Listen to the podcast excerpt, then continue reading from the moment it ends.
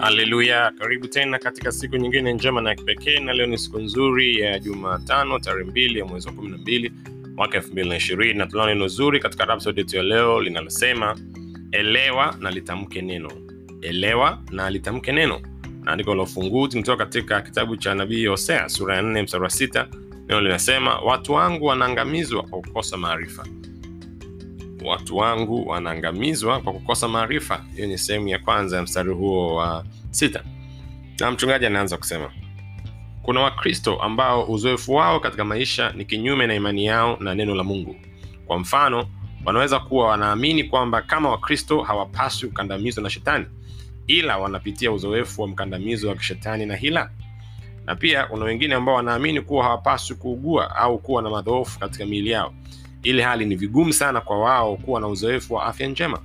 Hmm. na mchungaji anasema kuna kitu hapo hakiko sawa. Hmm? kwa sababu kama walipaswa kwamba maisha yao yafanane na imani zao. Kwa maana kwamba kile ambacho anakiamini kiwe ndo udhihirisho katika maisha yao. So kama sio udhihirisho katika maisha yao maana kuna kitu hakiko sawa. Anasema kuna sehemu kuu mbili ya kufanyia tathmini au uchunguzi katika kushughulika na uzoefu kama huo. Kwanza kabisa ni uelewa sahihi wa neno kusoma katika matayo sura ya ya- ya kumi na tatu yesu alisisitiza umuhimu wa kuelewa pindi alipofundisha kuhusiana na mfano wa mpanzi. Enda kasome hiyo sura ya kumi na tatu uh, njili ya matayo kuanzia mstari wa tatu mpaka wa tisa. Jinsi ambavyo yesu alieleza uh, yule mpanzi alivyopanda mbegu na namna ambavyo tafsiri ya ule mfano ulikuwa ni nini.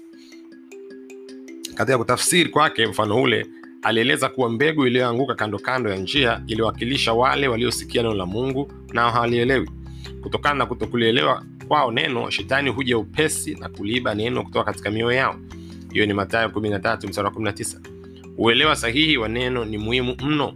Pindi unapolielewa neno unakuwa na uwezo wa kuliweka katika matendo kwa usahihi ili lizalishe matokeo kwa ajili yako ukisoma mithali sura 4 mstari wa saba inasema kwa mapato yako yote jipatie ufahamu Oh. kwa hiyo ukiwa na, uelewa sahihi wa neno utaweza kulitendea kazi utaweza kuishi katika u, katika kile ambacho neno linasema mm. anasema jambo la pili ni mawasiliano yako au maneno unayoyazungumza endapo maneno yako yanakinzana na neno la mungu maisha yako ambayo ni udhihirisho wa nje wa maneno yako yatakuwa ni kigeugeu pia ina maana kwamba hii ni sentensi nzito sana. Kwamba maisha yako ni udhihirisho wa nje wa maneno yako. Kwa hiyo kama maneno yako yatakuwa na kinzaa neno la mungu ina maana maisha yako yatachukua sura tofauti na neno. Yatakuwa ni kigeugeu yatakuwa leo yako juu kesho yako chini. Kwa sababu hakuna mfululizo katika unachokitamka. Daudi alisema kusoma katika zaburi ya 45 mstari wa kwanza ulimi wangu ni kalamu ya mwandishi stadi. Hmm? Ulimi wangu ni kalamu ya mwandishi stadi na anasema ulimi wako ni kalamu ambayo inaandika neno la mungu katika moyo wako. Oh.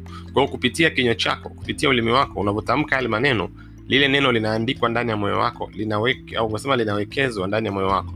Nasema kile unachokisema kinaandikwa katika moyo wako na kutoka katika wingi huo wa moyo mdomo wako unatamka. Kwa kutoka katika ile hazina yako ya ndani katika yale maneno ambayo umejaza ndani ya moyo wako kinywa chako kikifunguka kuongea kitaongea yale ambayo amejaa ndani na mtu anahitimisha kusema daima jifunze na lisikilize neno. Jaza ufahamu wako na roho yako kwa neno. Na kisha tamka vilivyo.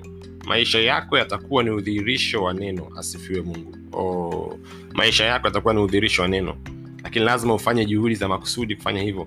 Hmm? oh, ni nzuri sana. Neno la linasema elewa na ulitamke neno. Kwa hiyo cha kwanza ni kuwa na ufahamu sahihi wa neno lakini cha pili ni kuhakikisha kwamba maneno yako hayakinzani na ufahamu ulionao wa neno. Yanaendana sambamba kabisa. Unazungumza sawasawa na kile ambacho neno la mungu linasema. Hebu tufanye ukiri huu kwa pamoja asubuhi ya leo. Sema nimepewa kulielewa neno na siri za ufalme. Hata sasa neno la mungu ni fanisi ndani yangu likizalisha lile ambalo linasema. Ninaenenda katika utukufu ninaenenda katika ubora ninadhihirisha neema za mungu katika kila nyanja ya ulimwengu wangu katika ushindi katika mafanikio na katika kupiga hatua. Haleluya! Wow. kwao unadhihirisha ubora na utukufu wa mungu kwenye kila hatua ya maisha yako. Hmm. hii ni nzuri sana. Hebu tufanye mafunzo ya ziada kwa kusoma mistari ifuatayo. Andiko la kwanza ni kitabu cha yoshua sura ya kwanza mstari wa nane. Neno linasema kitabu hii cha torati kisiondoe kinywani mwako bali yatafakari maneno yake mchana na usiku upate kuangalia kutenda sawasawa na maneno yote yaliyoandikwa humo maana ndipo utakapoifanikisha njia yako kisha ndipo utakapostawi sana. Mm. na ina maana kwamba ili uifanikishe njia yako ili ustawi sana unapaswa kufata, kufatisha neno la mungu. Eh, vile inasema ndipo utakapoifanikisha. Kwa hiyo mwenye jukumu la kufanikisha njia yako ni wewe mwenyewe. Cha muhimu ni kusimama katika neno kutembea katika neno kulitafakari neno usiku na mchana na kutenda sawa sana linavyosema andiko lingine ni marko sura ya kumi na moja mstari wa ishiri tatu neno linasema amin nawaambia yeyote atakayewambia mlima huu ng'oka ukatupwe baharini wala asione shaka moyoni mwake ila aamini kwamba hayo yasemayo yametukia yatakuwa yake mstari wa kipekee sana hmm? namna ambavyo unaweza ukatumia imani yako kubadilisha mambo ku, ungesema kunyoosha mapito yako hmm? kutengeneza njia yako kuhakikisha kwamba kuna ubora na utukufu sawasawa na kile ambacho bwana anasema kuhusiana na wewe hmm. andiko lingine ni matendo sura ya ishirini mstari neno linasema basi sasa nawaweka katika mikono ya mungu na kwa neno la neema yake ambalo laweza kuwajenga na kuwapa urithi pamoja nao waliotakaswa hmm? basi sasa nawaweka katika mikono ya mungu na kwa neno la neema yake ambalo laweza kuwajenga na kuwapa urithi pamoja na wao waliotakaswa Kwa neno la mungu naweza kujenga naweza likakupa urithi hmm? Neno la mungu sio bure. Katika mtazamo kwamba likija kwako linakuja na nguvu ya kuzalisha kile ambacho linasema. Hmm. na andiko la mwisho ni katika waefeso sura ya kwanza mstari wa 17 mpaka 18 neno linasema mungu wa bwana wetu yesu kristo baba wa utukufu awape ninyi roho ya hekima na ufunuo katika kumjua yeye. Macho ya mioyo yenu yatiwe nuru. Mjue tumaini la wito wake jinsi lilivyo na utajiri wa utukufu wa urithi wake katika watakatifu jinsi ulivyo. Oh. Kwa hiyo mungu wa bwana wetu yesu kristo baba utukufu awape roho ya hekima na ufunuo katika kumjua yeye. Kwa hiyo kuna kumjua bwana kwa kutumia akili yako na fikra yako na kuna kumjua bwana kwa kupitia roho ya hekima roho ya ufunuo hmm? ukaenda zaidi ya ukasema mental knowledge au uh, ule ufahamu wa akili tu.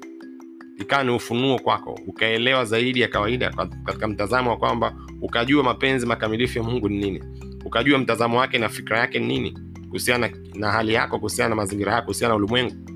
Hmm. wow. Mungu akubariki sana unapotafakari somo hili la leo somo la kipekee sana kwamba unatakiwa kuelewa kile ambacho neno la mungu linasema na sio tu uelewe lakini unatakiwa kutamka pia. Amen. Basi unaweza kuwasiliana nasi katika namba zifuatazo 736 999 na tungependa kusikia kutoka kwako kwa yale yote ambayo umejengwa na umefundishwa na kama una ushuhuda wowote kama matokeo ya kile ambacho umekuwa ukisikiliza kila siku tafadhali wasiliana nasi katika hiyo namba. Tungependa kusikia ushuhuda wako na kumshukuru mungu pamoja na wewe. Mungu akubariki sana katika jina la yesu. Amina.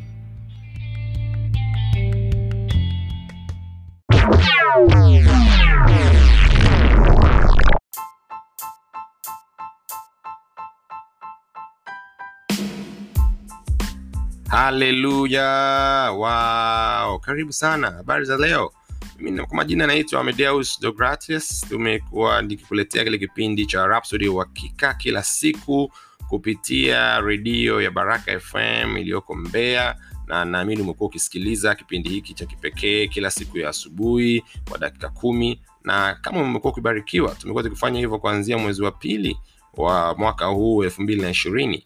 Na wakati huu tungependa kwa yeyote yule ambaye amekuwa akisikiliza kipindi hichi amekuwa akibarikiwa amekuwa akijengwa tafadhali kama utaguswa na roho wa bwana naomba ushiriki pamoja nasi katika kudhamini kipindi hichi kiendelee kuwepo hewani.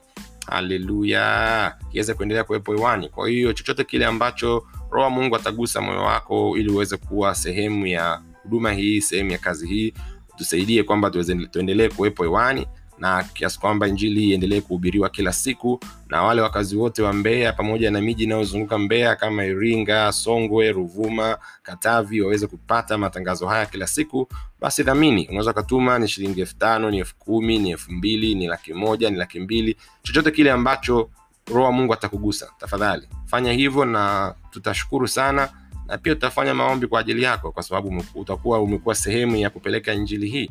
Na habari njema katika mji, taifa na popote pale ambapo matangazo haya yanasikika. Unaweza kuwasiliana nasi katika namba 736999 au 0755 Kuwasiliana nasi katika hizo namba utanipata mimi mwenyewe na tutaweza kupokea mchango wako vizuri, na tutamshukuru Mungu kwa kuitikia na kwa kuwa sehemu ya hichi ambacho Bwana anakifanya mungu akubariki sana. Siku yako iwe njema katika jina la yesu. Amina.